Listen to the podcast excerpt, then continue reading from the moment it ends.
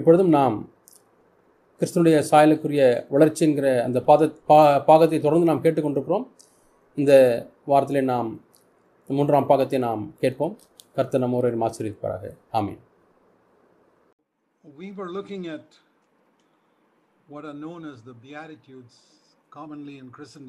திருவருட்பெயர்கள் என்று கிறிஸ்தவத்திலே சொல்லப்படக்கூடியதான மத்தையு ஐந்தாம் அதிகாரத்தில் உள்ள காரியங்களை நாம் பார்த்து கொண்டிருக்கிறோம் நான் ஆரம்பத்திலே சொன்னது போல நீங்கள் புதிய ஏற்பாட்டை திருப்பும் பொழுது முதல் இயேசு கிறிஸ்துவனுடைய நீண்ட செய்தி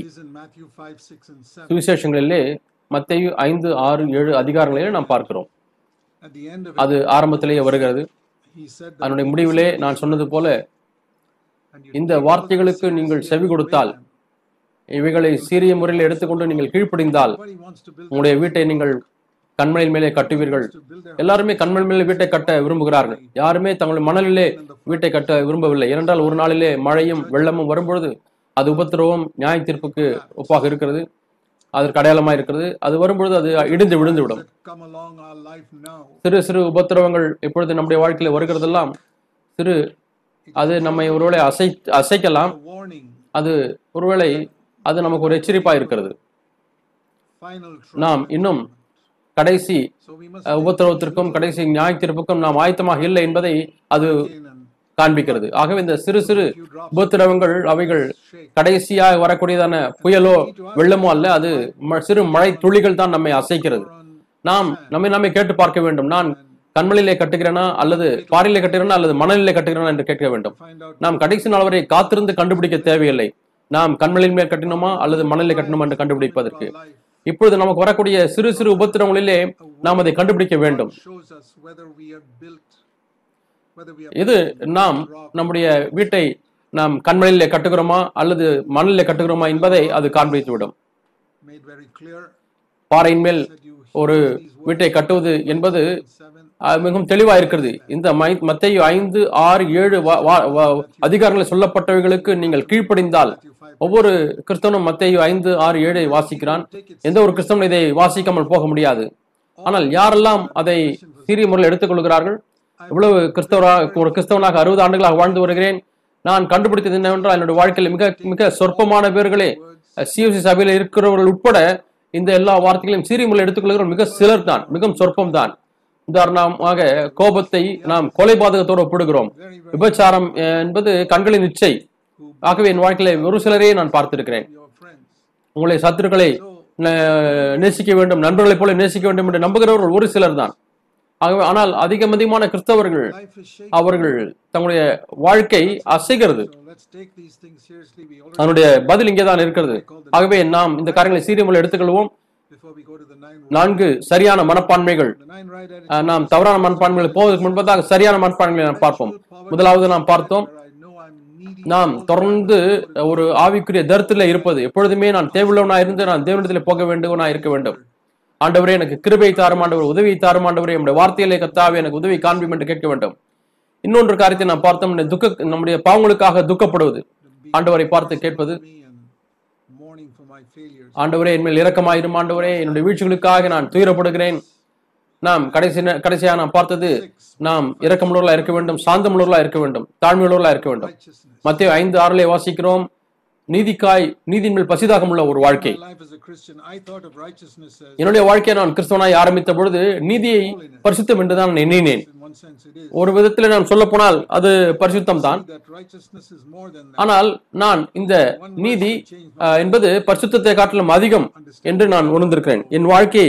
அல்லது இந்த வசனத்தினுடைய புரிந்து கொள்வதை மாற்றினது ஒரு வசனம் அது ஒன்று தசனோலிக்கையில் இருக்கிறது மெய்யான பரிசுத்தம் என்றால் என்ன ஒன்று தசனோலிக்கையர் மூன்றாம் அதிகாரம் பதிமூன்றாம் வசனம் இந்த வசனம் தான் கண்களை திறந்தது உண்மையான நீதி என்ற நீதி என்றால் என்ன பரிசுத்தம் என்றால் என்ன ஒன்று தேச மூன்றாம் அதிகாரம் பதிமூன்றாம் வசனம் அது பன்னிரண்டு பதிமூன்று இரண்டு வசனங்களும் சேர்த்து நீங்கள் வாசிப்பது நல்லது ஒன்று தேச மூன்று பன்னெண்டு நாங்கள் உங்களிடத்தில் வைத்திருக்கிற அன்பு கொப்பாய் நீங்களும் ஒருவரிடத்தில் ஒருவர் வைக்கும் அன்பிலும் மற்றெல்லா மனுஷத்தில் வைக்கும் அன்பிலும் கர்த்தர் உங்களை பெருகவும் நிலைத்தோங்கவும் செய்து இவ்விதமாய் நம்முடைய கர்த்தராக இயேசு கிறிஸ்து தம்முடைய பரிசுத்தவான்கள் அனைவரோடும் கூட வரும்போது நீங்கள் நம்முடைய பிதாவாகி தேவனுக்கு முன்பாக பிழையற்ற பரிசுத்தம் இருக்கும்படி உங்களை இருதயங்களை ஸ்திரப்படுத்துவாராக ஆகவே மெய்யான பரிசுத்தம் என்ன நான் குற்றமற்றவனாய் எப்படி நான் ஸ்திரப்பட முடியும் எப்படி இறுதி இருதயம் சிறப்பட முடியும் என்னுடைய இருதயமானது அன்பிலே பெருகுவது நிமித்தமாக ஆகவே தேவனுடைய கண்களிலே நான் பார்த்தது என்னவென்றால் நீதி என்பது தேவனுடைய கண்களிலே அது அன்பு எனக்கு அன்பு இல்லை என்றால் எவ்வளவு நான் பரிசுத்தமான இருக்கிறேன் என்று எண்ணினாலும் கூட நான் எவ்வளவு பரிசுத்தமுள்ளவனாய் இருந்தாலும் இந்த வசனத்தின்படி நான் நான் குற்றமற்றவனாய் ஸ்திரப்படுத்தப்படாமல் இருக்கிறேன் என்று அர்த்தம் இந்த வசனத்தை எப்பொழுதுமே நீங்கள் ஞாபகத்தில் வைத்துக் கொள்ளுங்கள் நினைவில் வைத்துக் கொள்ளுங்கள் மனுஷரிடத்தில் வைக்கும் அன்பிலும் கர்த்தர் உங்களை பெருகும் நிலைத்தவும் செய்யுது முதலாவது உங்கள் கணவன் கணவனிடத்திலே இடத்திலே உங்கள் சபையிலே ஸ்தல சபையில் இருக்கக்கூடிய சகோதர சக விசுவாசிகள் மத்தியிலே உள்ள அன்பு அதற்கு பிறகு மற்ற எல்லா மனுஷருக்கும் உள்ள அன்பு அப்படியானால் தேவன் உங்களை நிலைத்தோங்க செய்வார் பிழையற்ற பரிசுத்த உணர்வுல இருக்கும்படி உங்கள் இருதயங்களை ஸ்திரப்படுத்துவார் பதிமூன்றாம் வருஷத்தில் இயேசு கிறிஸ்து திரும்ப வரும்பொழுது இதுதான் நீதியை குறித்து என்னுடைய ஒரு விளக்கம் இல்லாவிட்டால் நான் கோபப்படவில்லை நான் கண்களை இச்சிப்பதில்லை திருகளை இச்சிப்பதில்லை நான் பண விஷயத்திலே நான் நீதியாக இருக்கிறேன் என்றெல்லாம் நாம் சொல்லி நம்மை நாமே திருப்திப்படுத்தி விட முடியும் இவைகளெல்லாம் தேவையானதுதான் அவைகளும் நீதியில் ஒரு பங்கு தான் ஆனால் இவைகள் எல்லாம் செய்துவிட்டும் மற்றவர்களை எப்படி நேசிப்பது என்று உங்களுக்கு அறியவில்லை என்றால் உங்களுக்கு தெரியவில்லை என்றால் தேவன் என்னை பார்த்து நீ பிழையற்ற பரிசுத்தம் இருக்கிறாய் என்று சொல்ல முடியாது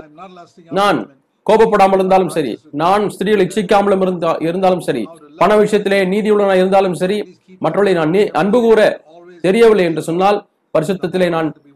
நிலைத்திருக்கவில்லை ஆகவே நம்முடைய குடும்பத்திலே நாம் சாட்சியா இருக்க வேண்டும் எருசலேமில் முதலாவது சாட்சி பிறகு யூதையா சமரியா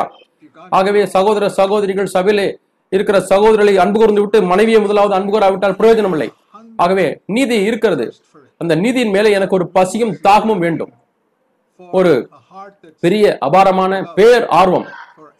என்னுடைய இருதயமானது அன்பினாலே நிறந்திருக்க வேண்டுமே ஆண்டவரை எல்லார் மீதும் இருக்கக்கூடிய அன்பம் அன்பினாலே நிறந்திருக்க வேண்டுமே அதுதான் என்னை முற்றிலுமாய் நீதியுள்ளவனாய் சுத்தமுள்ளவனாய் என்னுடைய வார்த்தையிலேயும் என்னுடைய சிந்தையிலேயும் என்னுடைய மனப்பான்மையிலேயும் என்னுடைய நோக்கு உள் நோக்கங்களையும் பண விஷயங்களிலேயும் ஒருவருக்கு ஒரு அன்பு கூறுதலையும் என்னை பரிசுத்தமாய் காத்துக் கொள்கிறது நான் பரிசுத்தவனாய் நான் மாறவில்லை என்றால் ஒன்றை நீங்கள் ஞாபகத்தில் வைத்துக் கொள்ள வேண்டும் ஒவ்வொரு நபரும் நீங்களும் நானும் எனக்கு இந்த இந்த செய்தியை கேட்டுக்கொண்டிருக்கக்கூடிய ஒவ்வொருவருக்கும் இந்த கூற்று உண்மையுள்ளதா இருக்கிறது நீங்கள் எந்த அளவுக்கு பரிசுத்தமானவர்களா இருக்கிறீர்கள் என்று சொன்னால் உண்மையாலுமே எந்த அளவுக்கு உள்ளத்தின் ஆழத்தில் பரிசுத்தமாக வேண்டும் விரும்புகிறீர்களோ அந்த அளவுக்கு பரிசுத்தமா இருப்பீர்கள் இன்றைக்கு நீங்கள் எந்த அளவுக்கு பரிசுத்தமா இருக்க வேண்டும் என்று உள்ளத்தின் ஆழத்தில் விரும்புகிறீர்களோ அந்த அளவுக்கு தான் நீங்கள் பரிசுத்தவான்களா இருப்பீர்கள் நீங்கள் இன்னுமாய் பரிசுத்தவனாகவில்லை என்று சொன்னால் உங்கள் உள்ளத்தின் ஆழத்திலே நீங்கள் இன்னும் அதிகமாய் பரிசுத்தமாக வேண்டும் என்று உங்களுக்கு ஆர்வம் இல்லை நீங்கள் இதை சந்தித்தாக வேண்டும் இன்னொருவர் உங்களை காட்டிலும் பரிசுத்தமாய் வாழ்ந்து கொண்டிருக்கிறார் உங்களை காட்டிலும் அன்புள்ளவராய் வாழ்ந்து கொண்டிருக்கிறார் என்றால் அவருடைய உள்ளத்தின் ஆழத்திலே அவர் அதற்காக பேர் ஆர்வம் கொண்டவராய் இருக்கிறார் பெரிய வாஞ்சை கொண்டவராய் இருக்கிறார் உங்களுக்கும் அந்த வாஞ்சை வைத்திருக்க முடியும் உங்களுக்கும் அதே வாஞ்சை இருந்தால் அந்த பரிசுத்தம் உங்களுக்கும் கிடைக்கும் ஒவ்வொரு நபரும் எந்த அளவுக்கு பரிசுத்தவனாய் அன்பு கொள்ளவராய் இருக்கிறார் என்று சொன்னால் எந்த அளவுக்கு உள்ளத்தின் ஆழத்திலே அது வேண்டும் என்று விரும்புகிறார் அந்த அளவுக்கு தான் பரிசுத்தமாய் இருப்பார் இதுதான் நீதியின் மேல் உள்ள பசி தாகம் ஆகவே நாம் நீதியுள்ளவர்களா இல்லை என்று சொன்னால் உண்மையாலுமே நாம் உள்ளத்தின் ஆழத்திலே அதை நாம் விரும்புவதில்லை நாம் ஒருவளை இருக்கிற நான் மனம் திரும்பிவிட்டேன் நல்ல சபைக்கு கொண்டிருக்கிறேன் நான் பெரிய தீமைகள் எல்லாம் ஒன்றும் செய்வதில்லை என்று நாம் திருப்திப்பட்டு கொண்டவர்களா இருக்கிறோம் திருப்திப்பட்டவர்களா இருக்கிறோம் திருப்திப்படுதல் தான் ஆவிக்குரிய வாழ்க்கைக்கு தடையாக இருக்கிறது உண்மையான சீஷன் தொடர்ந்து நீதியின் மேல் பசிதாக இருப்பார் பவுல் சொல்லுகிறார் பொலிப்பேர் மூன்றாம் அதிகாரத்திலே அவர் சொல்லுகிறார் எனக்கு பின்னாடுகளை மறந்து முன்னாடுகளை நோக்கி கிறிஸ்து இயேசு என்னை அழைத்த பரம அழைப்பின் பந்தய பொருளுக்காக லக்கிய நோக்கி தொடருகிறேன் என்று சொல்கிறார் பிலிப்பியர் மூன்றாம் அதிகாரம் பதிமூன்றாம் வசனத்தில் வாசிக்கிறோம் நான் கிறிஸ்து இயேசுக்குள் தேவன் அழைத்த பரம அழைப்பின் பந்தய பொருளுக்காக லக்கிய நோக்கி தொடர்கிறேன் என்று சொல்கிறார் இயேசு கிறிஸ்து பரிசுத்தத்தில் உயர்ந்த தரத்துக்கு அவர் அழைக்கிறார் என்பதை உணர்ந்திருந்தார் தாழ்மையிலையும் பரிசுத்திலையும் எல்லாவற்றிலையும் மேலான ஒரு தரம் என் பின்னாக உள்ளவர்களை மறந்து மறந்து விடுவது என்று சொன்னால் நான் எந்த அளவு வளர்ந்திருக்கேன் என்பதை மறந்து விட வேண்டும் பாவங்களை மறந்து விடுவது அல்ல ஆகவே நீதியின் மேல் பசிதாகம் உள்ளவர்கள் முப்பது ஆண்டுகள் கழித்து அவர் சொல்கிறார் பரிசுத்தான் அபிஷேகத்தில் நிரப்பப்பட்டார் ஆகவே தான் அவர் சொல்கிறார் நான் கிறிஸ்துவை பின்பற்றுவது போல என்னையும் பின்பற்றுங்கள் என்று சொல்கிறார் அவர் கிறிஸ்துவை பின்பற்றது ஒரு காலம் அவர் அதை நிறுத்தவே இல்லை ஒவ்வொரு ஆண்டும் அவர் மேல் வகுப்புக்கு நம் பிள்ளைகள் போகிறது போல அவர் வளர்ந்து கொண்டே இருந்தார் அதை தான ஒரு பெரிய ஆர்வம் அவருக்கு இருந்தது இதுதான் நீதியின் மேல் உள்ள பசி தாகம் நான் மீண்டுமாய் சகோதர சகோதரி உங்களுக்கு சொல்லுகிறேன் இந்த வார்த்தையை நீங்கள் கேட்டுவிட்டு oh, இதை குறித்து ஒன்றுமே நீங்கள் செய்யவில்லை என்றால் உங்களுடைய வீடானது அசைக்கப்படக்கூடிய வீடாக தான் இருக்கும் நான் இதை உங்களுக்கு சொல்லுகிறேன் இயேசு கிறிஸ்துடைய வார்த்தைகளை கேட்டு அவைகளை கை கொள்ளாதவன் அவன் தன்னுடைய வீட்டை மணல் மேலே கட்டுகிறான் இவைகளெல்லாம் நாம் ஆண்டவரே நம்முடைய பேசக்கூடிய வார்த்தைகளாக நீங்கள் கேளுங்கள் கேள்வி என்னவென்றால் நாம் அதற்கு கீழ்ப்படுகிறோமா இல்லையா என்பதுதான் ஆகவே அங்கிருந்து நாம் தொடர்ந்து போகிறோம் uh, அடுத்த வசனம் ஏழாம் வசனம் உள்ளவர்கள் பாக்கியவான்கள் அவர்கள் இரக்கம் பெறுவார்கள் இரக்கம் என்பது மிக மிக முக்கியமான ஒரு தேவையா இருக்கிறது ஆண்டவராக இயேசு கிறிஸ்து தத்துடைய ஜபத்தை நமக்கு கற்றுக் கொடுத்த பொழுது அவர் நமக்கு ஆறு வேண்டுதல்கள் அங்கே நமக்கு கற்றுக் கொடுத்தார் அதுல ஒன்றை நான் உங்களுக்கு சுட்டி காண்பிக்க விரும்புகிறேன் அந்த ஆறு வேண்டுதல்களில் ஒரு வேண்டுதல் நாங்கள் எங்கள் கடனாளிகளுக்கு மன்னிக்கிறது போல எங்கள் கடன் பாவங்களை எங்களுக்கு மன்னித்தரலும் மற்றவர்கள் எல்லாம் வெறும் கூற்றுகள் தான் ஆனா இந்த ஒரே ஒரு வேண்டுதல் மட்டும் ஒரு நிபந்தனையோடு கூட வருகிறது ஆண்டவரே இன்றன்று வேண்டிய ஆகாரத்தை என்று எங்களுக்கு தாரும் சோதனை எங்களை விலக்கி காத்துக்கொள்ளும் என்றெல்லாம் இங்கே பாருங்கள் எங்கள் கடனாளிகளுக்கு நாங்கள் மன்னிக்கிறது போல எங்கள் கடன்களை எங்களுக்கு மன்னியும் ஆகவே இந்த ஒரு வேண்டுதலுக்கு ஒரு நிபந்தனை இருக்கிறது ஒரு தகுதி இருக்கிறது ஆண்டவரே மற்றவளை நான் எந்த அளவுக்கு மன்னிக்கிறேனோ அந்த அளவுக்கு நீர் என்னை மன்னித்தால் போதும் ஆண்டவரே அதுதான் நீங்கள் கேட்கிறீர்கள் ஆண்டுடைய ஜபம் என்ன ஆண்டவரே ஆண்டவரே நான் மற்றவர்களை எந்த அளவுக்கு மன்னித்திருக்கிறேன் அதை விட அதிகமாக நீங்கள் மன்னிக்க வேண்டாம் ஆண்டவரே நான் மனம் புண்படுத்தினவர்களை எந்த அளவுக்கு மன்னித்திருக்கிறேன் அந்த அளவு தான் ஆண்டவர் என்னை மன்னிக்க வேண்டும் இதுதான் ஆண்டோடைய ஜபம் ஆண்டவரே என்னை மன்னியும் என்று நீங்கள் சொல்லும் பொழுது நீங்கள் சொன்னாலும் சொல்லாவிட்டாலும் நீங்கள் சொன்னாலும் சொல்லாவிட்டாலும் தேவன் உங்களை எந்த அளவுக்கு மன்னிக்க போகிறார் என்று சொன்னால் நீங்கள் எந்த அளவுக்கு மற்றவர்களை மன்னித்திருக்கலாம் அந்த அளவுக்கு தான் அவர் உங்களை மன்னிப்பார் நீங்கள் அதற்கு தகுதி பெறவில்லை என்றால் இப்படித்தான் தேவன் உங்களை ஏற்றுக்கொள்கிறார் என் பாவங்களை மன்னிம் என்று கேட்கிறீர்கள் அவர் எப்படி அதை கேட்கிறார் சொன்னால் அந்த ஜபத்திலே சொல்லப்பட்டது போல ஆண்டவரே நான் எப்படி எப்படி மற்றவர்களை மன்னிக்கிறனோ அதே போல என்னுடைய கணவனை எப்படி மன்னிக்கிறனோ என்னுடைய மனைவியை நான் எப்படி மன்னித்திருக்கிறேனோ அவள் அவன் அவர் எனக்கு செய்த விரோதமாக செய்த காரியங்களுக்காக எப்படி மன்னித்திருக்கணும் என்னுடைய மாமனார் என்னுடைய மாமியார் என்னுடைய மைத்துனர் என்னுடைய கொழுந்தியார் என்னுடைய வேலை அதிகாரி மேலதிகாரி என் வேலையை விட்டு நீக்கிவிட்டார் எல்லா அநீதியும் ஆண்டவரே நான் மன்னித்து விட்டேன் என்னை சுற்றி உள்ள பக்கத்தில் உள்ளவர்கள் சபையில் உள்ளவர்கள் எல்லாரையும் நான் மன்னித்து விடுத்தேன் யாராவது எனக்கு இருபத்தி ஐந்து ஆண்டுகள் முன்பாக தீமை செய்து விட்டார்கள் அவர்களுக்கு நான் மன்னித்து விட்டேன் ஆண்டவரே அந்த நபருக்கு ஆண்டவரே என் பிள்ளைகளுக்கு எவ்வளவு தீங்கு செய்து விட்டார்கள் ஆண்டவர் அவரை நான் மன்னித்து விட்டேன் எப்படி அந்த நபரை மன்னித்து விட்டேன் அதே போல என்னை மன்னியும் ஆண்டவரே அநேக மக்கள் ஏன் தங்களுடைய தேவனோடு உள்ள ஐக்கியத்திலே மன்னிப்பை அவர்கள் சந்தோஷிப்பதில் அனுபவிப்பதில் தெரியுமா அவர்கள் இரக்கமில்லாதவர்களாக இருக்கிறார்கள் இரக்கமுள்ளவர்கள் பாக்கியவான்கள் இரக்கம் பெறுவார்கள் இந்த ஒன்பது திரு அருட்பேர்களிலே இதுவும் ஒன்றாயிருக்கிறது இரக்கமுள்ளவர்கள் இரக்கத்தை பெறுவார்கள் மற்றவர்கள் இரக்கத்தை பெற்றுக்கொள்ள மாட்டார்கள் நான் இதை இப்படி விளக்கி சொல்ல முடியும் மத்திய ஐந்து ஏழை நான் இப்படி விளக்கி சொல்ல முடியும் இரக்கமில்லாதவர்கள் அவர்கள் சபிக்கப்பட்டவர்கள் என்று ஆசீர்வதிக்கப்பட்டவர்களுக்கு எதிர்ப்பதம் சபிக்கப்பட்டவர்கள் மற்றவர்கள் இல்லாதவர்கள் அவர்கள் சபிக்கப்பட்டவர்கள் ஏனென்றால் அவர்கள் இரக்கம் பெற மாட்டார்கள் இதை ஞாபகத்தில் வைத்துக் கொள்ளுங்கள் நீங்கள் இவைகளெல்லாம் வாசிக்கும் பொழுது அதுக்கு நேர் எதிர்மாறான காரியங்கள் நீங்கள் சிந்தித்து பார்க்க வேண்டும் தங்கள் மற்றவர்களுக்கு இரக்கம் காண்பிக்காதவர்கள் இது ஒரு ஒரு தீவிரவாதமான ஒரு கோடிக்கு போனதான ஒரு கூற்று அல்ல இது ஒரு சரியான ஒரு வாசகம் தான் மத்தேயு ஆறாம் அதிகாரம் பதினைந்தாம் வசனம் Your father மனுஷருடைய தப்பிதங்களை நீங்கள் அவர்களுக்கு மன்னியாதிருந்தால் உங்கள் பிதா உங்கள் தப்பிதங்களையும் மன்னியாதிருப்பார் நீங்கள் எவ்வளவு ஜெபித்தாலும் சரி உங்களுக்கு தெரியுமா எத்தனை விசுவாசிகள் அவர்கள் ஆண்டவராக இயேசு கிறிஸ்து என்னுடைய எல்லா பாங்களும் எங்களை சுத்திகரிக்கும் என்று சொல்கிறார்கள் ஆனால் அவர்கள் சுத்திகரிக்கப்படவில்லை ஓ நான் ஒன்று யோவான் ஒன்று ஏழு ஒன்று ஒன்பதை நான் இப்பொழுது உரிமை உரிமையாய் கேட்டு நான் ஜெபிக்கிறேன் சொல்லியிருக்கலாம் ஆனால் அவர்கள் மன்னிக்கப்படவில்லை ஏனென்றால் நீங்கள் மன்னிக்காத ஒரு நபர் வேறொரு இருக்கிறார் எவ்வளவுதான் நீங்கள் ஒன்றியோவான் ஒன்று ஒன்பதை நீங்கள் உரிமையை கோரலாக கேட்டாலும் நீங்கள் மத்திய ஆறு பதினைந்து படி மற்றவர்கள் மன்னிக்க மன்னிக்கவில்லை என்றால் உலகத்தாரை குறித்து பேசவில்லை உங்களுடைய பிதா என்று சொன்னால் நீங்களுடைய மகன் தான் ஆனால் உங்கள் தப்பிதங்களை அவர் மன்னியாது இருப்பார் யாக்கோபிலே நான் வாசிக்கிறோம் இரண்டாம் அதிகாரத்திலே யாக்கோப் இரண்டாம் அதிகாரம்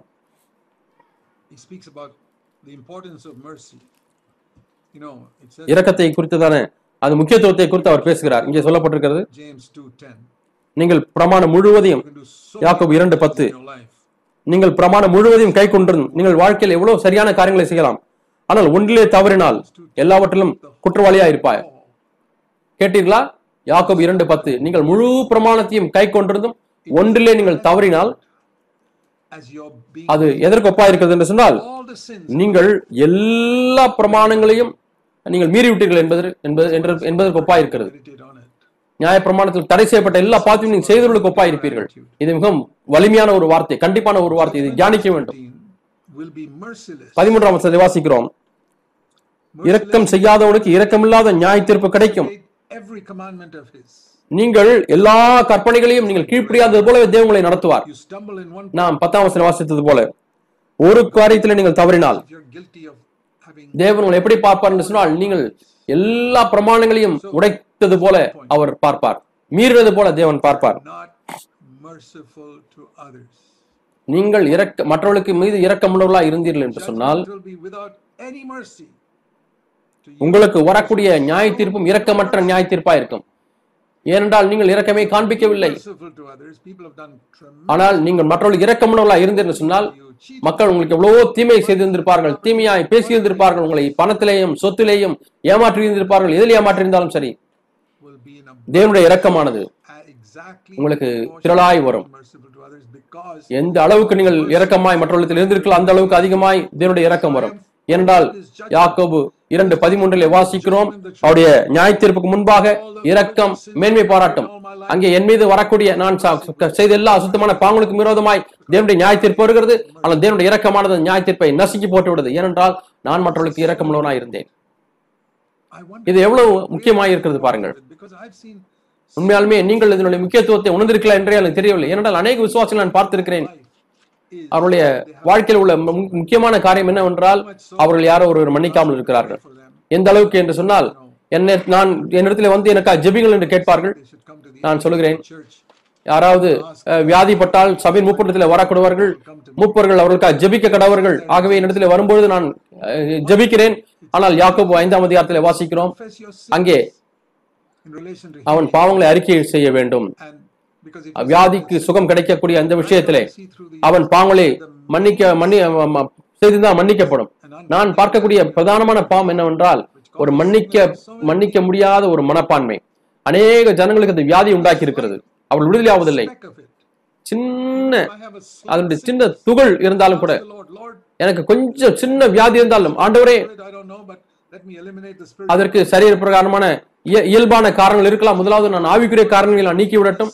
என் இருதயத்தை நான் சோதித்து பார்த்து ஆண்டவரே எனக்கு சிறு துளி அளவு இரக்கமற்ற ஆண்டவரே ஒரு மனப்பான்மை இந்த ஒரு உலகத்துல இந்த உலக முழு உலகத்தில் ஒரு மனிதனிடத்திலாவது அப்படிப்பட்ட எண்ணம் இருக்கிறதா என்று நான் கேட்க வேண்டும் ஒவ்வொருமெல்லாம் காரியங்கள் சுமூகமாக நடைபெறவில்லை என்று சொன்னால் நூத்தி ஒரு காரணங்கள் இருக்கலாம் ஆனால் முதலாவது இந்த காரணத்தை நான் நீக்கி விடட்டும் அதாவது என் வாழ்க்கையில தவறான மனப்பான் இருக்கிறதா எந்த ஒரு நபர் மீதும் தவறான மனப்பான்மை எனக்கு இருக்கிறதா அவன் எனக்கு செய்த காரியத்திற்காகவோ சொன்ன காரியத்திற்காகவோ என் குடும்பத்துக்கு செய்த காரியத்திற்காகவோ எந்த ஒரு விஷயத்திற்காகவும் நான் இதையெல்லாம் எந்த அளவுக்கு நான் நீக்கி விட்டேன் என்று சொன்னால் இப்பொழுது என் மனதுக்கு ஒன்றுமே ஞாபகத்துக்கு வரவில்லை அந்த அளவுக்கு நான் பிரயாசப்பட்டிருக்கிறேன் ஆண்டவரே இதை நீக்குகிறேன் ஆண்டவரே ஆண்டவரே உங்களுடைய ஆசீர்வாதத்துக்கு அது தடையா இருக்கக்கூடாது ஆண்டவரே என் வாழ்க்கையின் மேலே ஆண்டவரே தேவனுடைய ஆசீர்வாதம் மிக குறைவானதான் நமக்கு கொடுக்கக்கூடிய ஆரோக்கியம் ஆண்டவருடைய ஆவிக்குரிய ஆசீர்வாதங்கள் அவர் நூறு மில்லியன் மடங்கு அதிகமாக இருக்கிறது சரீர ஆசீர்வாதங்களை காட்டணும் நான் ஜபிக்க வருகிற ஒரு இடத்திலே வியாதிக்காய் ஜபிக்க இடத்திலே கேட்கிற ஒரு உலகத்தில் நான் கேட்பேன் எல்லாரையும் மன்னித்திருக்கிறீர்களா என்றால் தேவனுடைய இரக்கம் ஆசீர்வாதம் யார் இரக்கமா இருக்கிறோ அவர்கள் மீதுதான் இருக்கும் என்னோடு கூட மத்தையோ பதினெட்டாம் அதிகாரத்துக்கு திருப்பங்கள் மத்தையோ பதினெட்டாம் அதிகாரத்துக்கு திருப்பங்கள் அங்கே இயேசு இந்த கேள்வியை கேட்கிறார் உங்களுடைய சகோதரன் பாவம் செய்வானால் அவனுக்கு போய் அந்த குற்றத்தை காண்பீங்கள் மத்திய பதினெட்டாம் அதிகாரம் பதினைந்தாம் வசனம் குற்றம் செய்தால் அவனத்தில் போய் அவனுக்கு உணர்த்துங்கள் அவன் உன் குற்றத்தை அவன் செவி கொடுத்தால் உன் சகோதரனை ஆதாயப்படுத்திக் கொண்டாய் அவன் கேட்கவில்லை என்று சொன்னால் நீங்கள் இன்னுமாய் அவனுக்கு உதவி செய்ய முயற்சிங்கள் நீங்கள் இரண்டு பேரும் சாட்சிகளை கூட்டிக் கொண்டு போங்கள் ஆனால் நோக்கம் விட எப்படியோ சகோதரன் ஆதாயப்படுத்திக் கொள்ள வேண்டும் இதை மறந்து விட வேண்டாம் பேதூர் இதை கேட்டவுடனே ஆண்டவரே நான் இப்பொழுது மன்னிப்பதற்கு ஆயத்தமாக இருக்கிறேன் ஆ மீண்டுமாய் அவன் செய்கிறார் அவன் செய்கிறார் அவன் செய்கிறார் அவன் செய்கிறார் அதே தவறை ஏழு முறை செய்கிறார் மத்திய எட்டு பதினெட்டு இருபத்தி ஒன்று ஆண்டோடைய அந்த வாசகத்திற்கு இப்ப பதில் கொடுக்கிறார் ஆண்டவரே எத்தனை முறை நான் மன்னித்துக் கொண்டிருக்க வேண்டும் ஆண்டவரே இயேசு சொல்லுகிறார் ஏழு எழுபது தரம் என்று உனக்கு சொல்லுகிறேன் மத்தை பதினெட்டு இருபத்தி ரெண்டு இன்னொரு விதத்தில் சொல்ல போனால் முடிவில்லாமல் மன்னித்துக் கொண்டே இருங்கள் லூக்கா பதினேழாம் வருஷத்துல வாசிக்கிறோம் ஒவ்வொரு நாளும் இதை செய்ய வேண்டும் கற்பனை செய்து பாருங்கள் ஒரு நாளிலே நீங்கள் நானூத்தி தொண்ணூறு முறை மன்னித்துக் கொண்டே இருக்க வேண்டும் அப்படியானால் ஒவ்வொரு மணி நேரம் இருபது மணி இருபது முறைகள் மன்னிக்க வேண்டும் ஒவ்வொரு நிமிஷமும் பாவம் செய்து கொண்டே இருந்தால் மன்னித்துக் கொண்டே இருக்கிறார்கள் மன்னித்துக் கொண்டே இருக்கிறார்கள் நாம் மன்னித்துடுவோம் மன்னித்துடுவோம் ஒரு நாளில நானூத்தி தொண்ணூறு முறை அதனுடைய அர்த்தம் என்ன அதனுடைய அர்த்தம் என்னவென்றால் தொடர்ந்து மன்னித்துக் கொண்டே இருங்கள் நீங்கள் மன்னிக்கக்கூடிய மனப்பான்மை தொடர்ந்து உங்களுக்கு இருந்து இருந்து கொண்டே இருக்க வேண்டும் அப்படியான தேவன் உங்களுக்கு மீது அபரிமிதமாய் இரக்கமுள்ளவராய் இருப்பார் ஓ நமக்கு எல்லா நேரத்திலையும் தேவனுடைய கிருபை நமக்கு தேவை ஒரு முறை ஒரு மனிதன் இருந்தார் எப்பா புரோதித் என்ற ஒரு மனிதன் பிலிப்பியர் ஆறாம் பிலிப்பியர் இரண்டாம் அதிகாரத்தில் வாசிக்கிறோம் எப்பா புரோதித்து தேவனுடைய ஒரு நல்ல தேவனுடைய மனிதனாக இருந்தார் எவ்வளவோ பிரயாணங்கள் ஆகவே எவ்வளவு பிரயாணங்கள் செய்து செய்து அவர் மிகவும் சுகவனமாகிவிட்டார் என்னுடைய உடன் ஊழியன் அவன் கிறிஸ்துக்கென்று உடன் பங்காளியா இருந்தான் அவன் வியாதிப்பட்டிருக்கிறான் என்று வாசிக்கிறோம் என் சகோதரனும் உடன் விளையாலும் உடன் சேவகனும் உங்கள் ஸ்தானாதிபதியும் என் குறைச்சலுக்கு உதவி செய்தவனை எபாப்பிரதித்து அவன் வியாதிப்பட்டு மரணத்திற்கு சமீபமா இருந்தான் பிலிப்பியர் இரண்டு இருபத்தஞ்சு இருபத்தி ஆறு இருபத்தி ஏழு அவனுக்கு குணமடை அவன் குணமடைந்து விட்டான் அவர் குணமடைந்து விட்டார் இருபத்தி ஏழாம் வருஷத்தில் வாசிக்கிறோம் ஆகிலும் தேவன் அவனுக்கு இறங்கினார் அவன் வியாதிப்பட்டு மரணத்துக்கு சமீபமா இருந்தது மீதுதான் அவன் தேவனுக்கு தேவன் அவனுக்கு இறங்கினார் அவன் மறிக்கவில்லை ஆகவே சுகமாக்குதல் சுகமாகுதல் என்றால் என்ன பிலிப்பியர் இரண்டு இருபத்தி ஏழு தேவன் நம்மீது இறக்கமாயிருப்பது எனக்கு சுகம் தேவை என்றால் இந்த வசனத்தை நான் எண்ணி பார்க்கிறேன் எப்படி தேவன் என் மீது இரக்கமாக இருந்து என்னை சுகப்படுத்துவார் நான் மற்றவர்களுக்கு இரக்கமுள்ளவனா இருக்க வேண்டும் எந்த அளவுக்கு நான் அதிகமாய் மற்றவர்களுக்கு இரக்கமாய் இருக்கிறேனோ அந்த அளவுக்கு அதிகமாய் தேவனுடைய இரக்கம் என் மீது இருக்கும் நம்முடைய பிள்ளைகள் மீது இருக்கும் ஆகவே அருமையான சகோதரர்களே நீங்கள் ஒரு சுயநலமுடையவராய் இருந்தாலும் கூட மற்றவர்கள் மீது இரக்கமாயிருங்கள்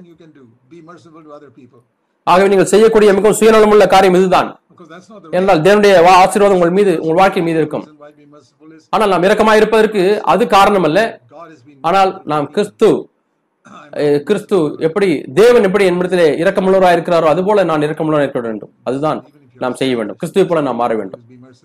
ஆகவே நீங்கள் சுயநலமுள்ளவர்களா இருந்தாலும் நீங்கள் செய்ய வேண்டிய சிறந்த காரியம் மற்றவர்கள் மீது இரக்கமுள்ளவர்களாக இருங்கள் ஆகவே தேவன் இந்த வாசகத்திலிருந்து அவர் சொல்லுகிறார் பேதுருவே மத்திய பதினெட்டாம் அதிகாரத்துக்கு வருவோம் நான் அதை உங்களுக்கு உதாரணத்தை ஒரு ஓமையில சொல்ல விரும்புகிறேன் சொல்லுகிறார் மத்திய பதினெட்டு இருபத்தி மூன்று ஒரு மனிதன் தன்னுடைய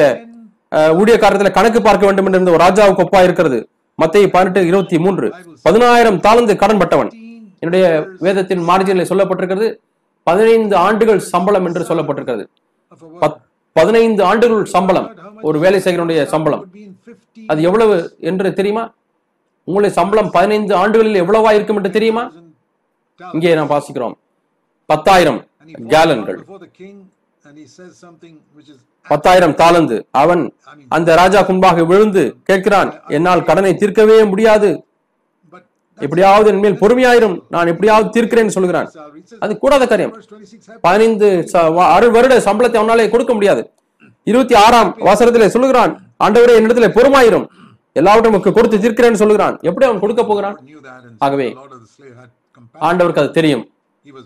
அந்த அடிமையினுடைய ஆண்டவன் அவன் மீது இறங்க இறக்கமுள்ளவனா இருந்தான் இருபத்தி ஏழாம் வருஷம் வாசிக்கிறோம் அவனை மன்னித்து விட்டான் மனதிறங்கி அவனை மன்னித்து விட்டான் என் மீது பொறுமையாயிரம் என்று கேட்டான் இந்த ராஜா சொன்னார் மன்னிக்கப்பட்டாயிற்று அந்த மனிதன் இருபத்தி எட்டாம் வசனம் அவன் புறப்பட்டு போகையில் அவன் இன்னொரு மனிதனை கண்டுபிடிக்கிறான் அவன் அந்த அடிமை நூறு வெள்ளிப்பணம் கடன் பெற்றிருந்தான் நூறு வெள்ளிப்பணம் அது எவ்வளவு என்று சொன்னால் மூன்று மாத சம்பளங்கள் பத்து டாலர் அதை விட கொஞ்சம் அதிகமானது மூன்று மாத சம்பளம் எங்கே பதினைந்து ஆண்டுகள் சம்பாதித்த சம்பாத்தியம் எங்கே இங்கே நான் வாசிக்கிறோம் அங்க ஒரு தினார் என்று சொன்னால் ஒரு நாள் சம்பளம் நூறு வெள்ளி பண்ண சொன்னால் நூறு நாட்களுடைய சம்பளம் அது மூன்று மாதங்கள் பாருங்கள் இவனுக்கு பதினைந்து ஆண்டுகள் சம்பளத்தை மன்னித்து விட்டான் ஆனால் இவன் அந்த மனிதனை போய் தொண்டையை பிடிக்கிறான் நீ என்னிடத்தில் கடன்பட்டதை எனக்கு கொடுத்து தீர்க்க வேண்டும் என்று சொல்லுகிறான் இவன் தன்னுடைய ஆண்டவரிடத்தில் என்ன சொன்னான் என் மீது பொறுமையாயிரும் என்று ராஜாவிடத்தில் சொன்னான் அதே போல அந்த அடிமை இவனை பார்த்து என் மேல் பொறுமையாயிரும் என்று கேட்கிறான் அவன் சொன்னான் நான் அதை நீ கொடுத்துதான் தீர்க்க வேண்டும் நான் மன்னிக்க மாட்டேன் சொல்லிவிட்டான் அந்த கடனை கொடுத்து தீர்க்க மூலம் அவனை காவலை போட்டு போட்டு விட்டான் அந்த ராஜா அவனை அழைப்பித்தான் முப்பத்தி ரெண்டாம் வசனம் பொல்லாத ஊழியக்காரனே நீங்கள் மற்றவர்கள் மன்னிக்காது இருக்கும் பொழுது தேவன் உங்களை எப்படி அழைக்கிறார் கொஞ்ச நேரம் எண்ணி பாருங்கள் நீங்கள் மன்னிக்காத யாரோ ஒரு இருக்கிறாரா நீங்கள் தேவனுடைய பிள்ளை என்று எண்ணிக்கொண்டிருக்கலாம் தேவன் உங்களை எப்படி அழைக்கிறார் தெரியுமா நீ பொல்லாத ஊழியக்காரன் பொல்லாதவன் என்று அழைக்கிறார் பொல்லாதவன் நீங்கள் கற்பனை செய்து பாருங்கள் சர்வ வல்லமுள்ள தேவன் உங்களை துன்மார்க்கன் அல்லது பொல்லாதவன் என்று அழைக்கிறார் எவ்வளவு சீரியஸான காரியம் என்னிடத்தில் ஆண்டவர் இப்படி பேச நான் விரும்பவே இல்லை நான் எப்பொழுதுமே ஆண்டவர் என்னை பார்க்கும் பொழுது என்னுடைய அருமையான மகனே என்று என் அருமையான மகளே என்றுதான் என்னை அழைக்க நான் விரும்புகிறேன் ஆனால் பொல்லாதவனே பொல்லாத மனுஷனே என்று எப்படி அழைக்க நான் விரும்பவே கிடையாது யாராவது மன்னிக்காமல் இருந்தால் தேவன் அவனை பார்த்து அழைக்கக்கூடிய வார்த்தை பொல்லாதவனே என்று சொல்லுகிறார் நீ அடிமையா இருந்தாலும் ஊழியக்காரனா இருந்தாலும் நீ பொல்லாதவன் என்று சொல்லுகிறார் நீ உன்னை மன்னிக்க முடியாது கேட்ட எல்லாவற்றையும் நான் மன்னித்து விட்டேனே நீ செய்த புத்தீரமான சீரிய பாவங்கள் எல்லாம் நான் மன்னிட்டு விட்டேனே இவன் ஒரு சின்ன காரியத்தை இல்லை மன்னிப்பு கேட்டு வருகிறான் அவன் மீது இரக்கமா கூடாதா ஆண்டவர் அந்த ராஜா மிகவும் கோபப்பட்டு ஆகவே தேவன் நம்மீது கோபமா இருந்தால் அது மிக பயங்கரமான காரியம் அநேக சமயத்துல தேவன் நம்மீது கோபமாக இல்லை அவர் துக்கமா இருக்கிறார் ஆனால் இந்த ஒரு இடத்திலே கர்த்தர் கோபமா இருக்கிறார் தேவன் கோபமா இருக்கிறார் என்று பார்க்கிறோம் தன்னுடைய பிள்ளை சொந்த பிள்ளைகளை பற்றி சொல்லுகிறார் ஏனென்றால் மற்றவர்களை அவர் மன்னிப்பதில்லை மற்ற பாவனை செய்தால் தேவன் நம்மை பொல்லாதவன் அழைக்க மாட்டார் கோபமா இருக்க மாட்டார் நீங்கள் மன்னித்தாலும் மன்னிப்பு கேட்டாலும் மன்னிக்கிறேன் சொல்லுகிற ஆண்டவரே நான் கோபத்தை கோபப்பட்டு விட்டேன் நீங்கள் மன்னித்து அறிக்கை செய்தால் மன்னித்து விடுகிறார் ஆனால் நீங்கள் மற்றவர்கள் இரக்கமுள்ள காட்டாமல் இருந்தால் அது மிகவும் சீரிய ஒரு பாவம் அது கண்களிலே இச்சிப்பதை காட்டிலும் அல்லது ஆபாச காட்சிகளை பார்ப்பதிலே போர்னோகிராபி பார்ப்பதை காட்டிலும் சீரியஸான ஒரு பாவம் அவர் இங்கே பாசிக்கிறோம் உபத்திரப்படுத்துறவர்களத்திலே அவனை ஒப்பு கொடுத்தான் என்று வாசிக்கிறோம் உபாதிக்கிறவர்களத்திலே அவனை ஒப்பு கொடுத்தான் உபாதிக்கிறவள் யார் பேய்கள் ஒரு பேய்கள் பிசாசு ஒரு தேவனுடைய பிள்ளையை பிடிக்க முடியாது எந்த ஒரு விசுவாச உள்ளத்திலையும் பேய் வர முடியாது பிசாசு வர முடியாது அவன் தேவனை விட்டு விலகி தூர போய் தன்னுடைய முரட்டாட்டத்தினாலே ரட்சிப்பை இழந்து அவிசுவாசியை மாறினால்தான் பிசாசு அவனை பிடிக்கும் இல்லாவிட்டால் அது போவதில்லை ஆனால் அநேக கள்ள போதகர்கள் கரிஸ்மேட்டிக் குழுவினர் உங்கள் விசுவாசிகளுக்குள்ளே பேய் வந்து விட்டது பிசாசு வந்து விட்டது என்று சொல்லுகிறார்கள் அவர்கள் வேத போதர்கள் என்று சொல்லுகிறார்கள் அவர்கள் வேதத்துக்கு முரணாய் அவர்கள் போதிக்கிறார்கள் கிறிஸ்துவும் பிசாசும் ஒரே இடத்தில் இருக்க முடியாது அது கூடாத காரியம் யாராவது ஒருவர் போய் ஆக வேண்டும் இங்கே வாசிக்கிறோம் உபாதிக்கிறவர்கள் இந்த மனிதனை உபாதித்தார்கள் என்று வாசிக்கிறோம் ஆகவே பிசாசு வெளியிருந்து உபத்திரப்படுத்தலாம் ஓபு ஜோபு ஒரு நீதிமானா இருந்தான் ஆனாலும் அந்த பிசாசு அந்த யோபுக்கு சரீரத்திலே கொப்பளங்களாம் கொடுத்தார் ஆனால் உள்ளே போக முடியவில்லை வெளியிருந்து தொந்தரவு செய்யலாம் தேவன் அதுக்கு அனுமதி கொடுத்தார் இங்கேயும் தேவன் அனுமதிக்கிறார் உபாதிருக்கிற இடத்துல அவனை ஒப்பு கொடுத்தேன் ஏனென்றால் நீ ஸ்திரீகளை இச்சித்தபடினாலே அல்ல நீ கோபப்பட்டபடினாலே மனைவி இடத்துல கோபப்பட்டபடினால அல்ல நீ அநீதினாலே பண விஷயத்தில் அநீதினா இருந்தபடினால இவளெல்லாம் நீ இப்பொழுது செய்த காரியத்தை காட்டில் மிகவும் சிறிய பாவமாயிருக்கிறது நீ மற்றவர்களை மன்னிக்கவில்லை நான் உன்னை மன்னித்தது போல நீ மன்னிக்கவில்லை ஆகவே போதுமான அளவுக்கு நான் முக்கியப்படுத்தி இதை சொல்லிவிட்டேன் இது எவ்வளவு சீரிய காரியம் என்று மற்றவர்கள் மன்னிக்காமல் இருப்பது என்பது மிகவும் சீரிய ஒரு பாவம் மற்ற நபர் உங்களுக்கு எவ்வளவு தீமை செய்திருந்தாலும் சரி நான் தொடர்ந்து மன்னித்துக் கொண்டே இருந்தனோ என் மாமியாரை தொடர்ந்து மன்னித்துக் கொண்டே இருந்தால் எனக்கு என்னை சாதகமாக எடுத்து பயன்படுத்திக் கொள்வார்களே அப்படியா இந்த தேவனுடைய வாக்கு தத்துவம் இப்பொழுது நான் அறுபது ஆண்டுகளாக என்னுடைய வாழ்க்கையில் நிரூபித்திருக்கிறேன் ஒரு வாக்கு தத்தம் ஒன்னு குழந்தையர் பத்து பதிமூன்று தேவன் உண்மையுள்ளவராய் இருக்கிறார் திராணிக்கு மிஞ்சி நீங்கள் சோதிக்கப்படுவதற்கு அவர் இடம் கூடாத தேவன் அப்படி திராணிக்கு மிஞ்சி சோதிக்க மாட்டார் ஆகவே நீங்கள் யாராவது ஒருவரை மன்னிக்கிற அப்படின்னாலே அவர் உங்களுக்கு சாதகமாய் பயன்படுத்துவார்கள் என்று நீங்கள் என்ன வேண்டாம் தேவன் அவர்கள் அவர்களை கட்டுப்படுத்துகிறார் அவர் உங்களை கொலை கூட செய்யலாம் என்னை எவ்வளவு மக்கள் உபத்திரப்படுத்தியிருக்கிறார்கள் என்னை தீங்கு எழுத்திருக்கிறார்கள் ஆனால் தேவன் அந்த கடற்கரையை பார்த்து கடற்கரையிலே கடலை பார்த்து இதுவரை போதும் இது இம்மட்டும் போதும் இதை தாண்டி வராது என்று சொன்னது போல அந்த உபத்திரவங்களும் இதோடு நின்றுவிடும் என்று ஆண்டு சொல்லியிருக்கிறார்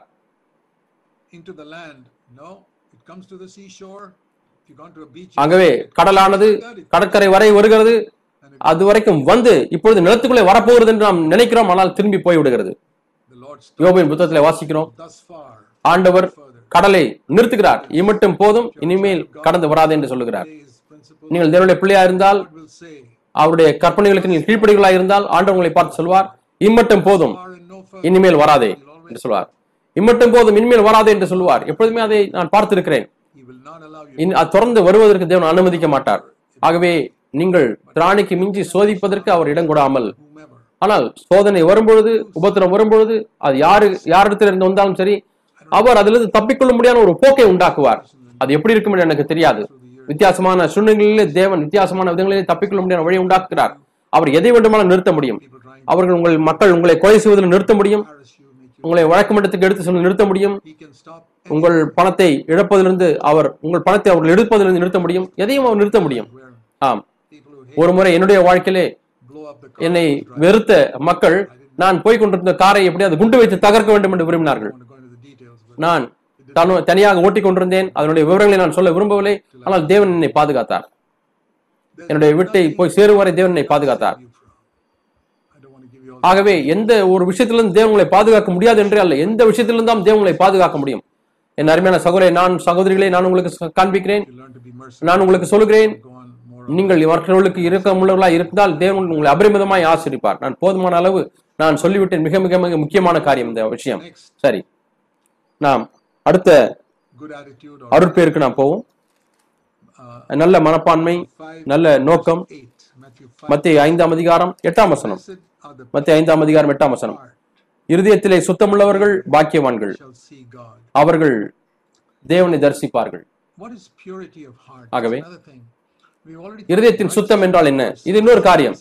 நாம் ஆறாம் வசனத்திலே நீதியை குறித்து தான் நாம் எண்ணினோம் இது நீதியை காட்டிலும் அதிகமானது நீதி என்பது உள்ளத்திலே சுத்த சுத்த மனசாட்சியா இருப்பது ஒரு சுத்தமுள்ள மனசாட்சி நான் எல்லாரையும் நான் நேசிக்கிறேன் நான் இறக்கம் மற்றவர்கள் மீது இரக்கமுள்ள நான் இருக்க விரும்புகிறேன் இந்த மேலே சொல்ல சொல்லப்பட்ட எல்லா குணாதிசயங்களும் இருக்கிறது இப்போது இருதயத்தின் சுத்தம் என்று நாம் பார்க்கிறோம்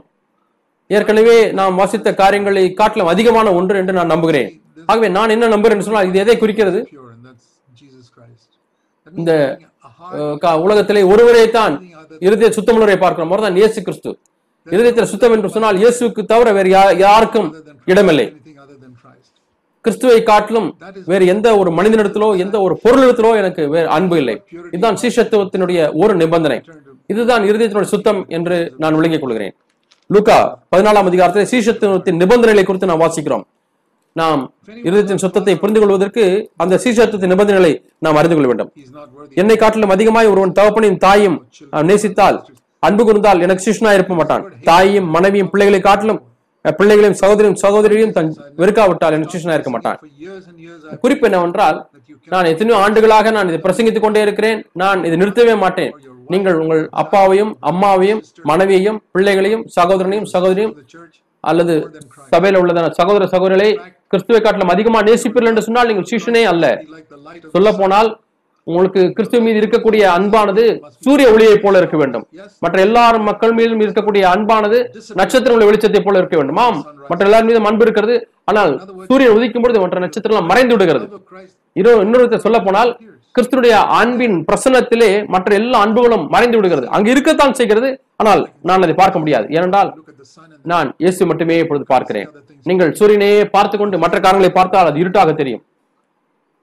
அது குருடாக்கத்தக்கதான விதத்தை அந்த ஒளி அதிகமா இருக்கிறது இதுதான் உள்ளத்திலே சுத்தமா இருப்பது என்பதனுடைய அர்த்தம் நான் ஆண்டவரை மென்மையாய் நான் நேசிக்கிறேன் இன்னொரு வார்த்தையில சொல்லப்போனால் என்னோட உள்ளத்திலே வேறு எந்த தேவனை தவிர எந்த காரியங்களுக்கும் எனக்கு இல்லை தேவனை காட்டிலும் வேறு ஒன்றுக்கு என் உள்ளத்தில் இடம் இருக்கிறது என்று சொன்னால் வேறு ஒரு நேசிக்கிறேன் அதுவும் எனக்குள்ளே இருக்கிறது சொன்னால்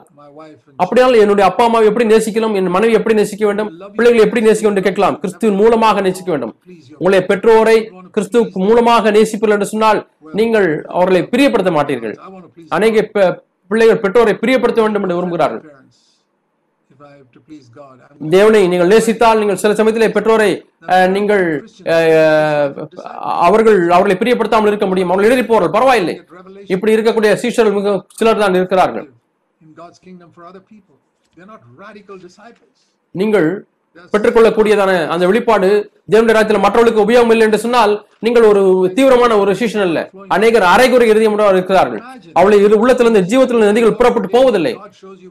எண்ணி பாருங்கள் ஒரு நாளிலே நீங்கள் தேவனுக்கு முன்பாக நிற்கிறீர்கள் தேவன் உங்களை பார்த்து சொல்கிறார் நீங்கள் எல்லாரை காட்டிலும் என்னை அதிகமா நேசித்திருந்தால் உள்ளத்தில் ஜீவத்தில் நதிகள் புறப்பட்டு போயிருந்திருக்கும் என்று சொல்லுவார்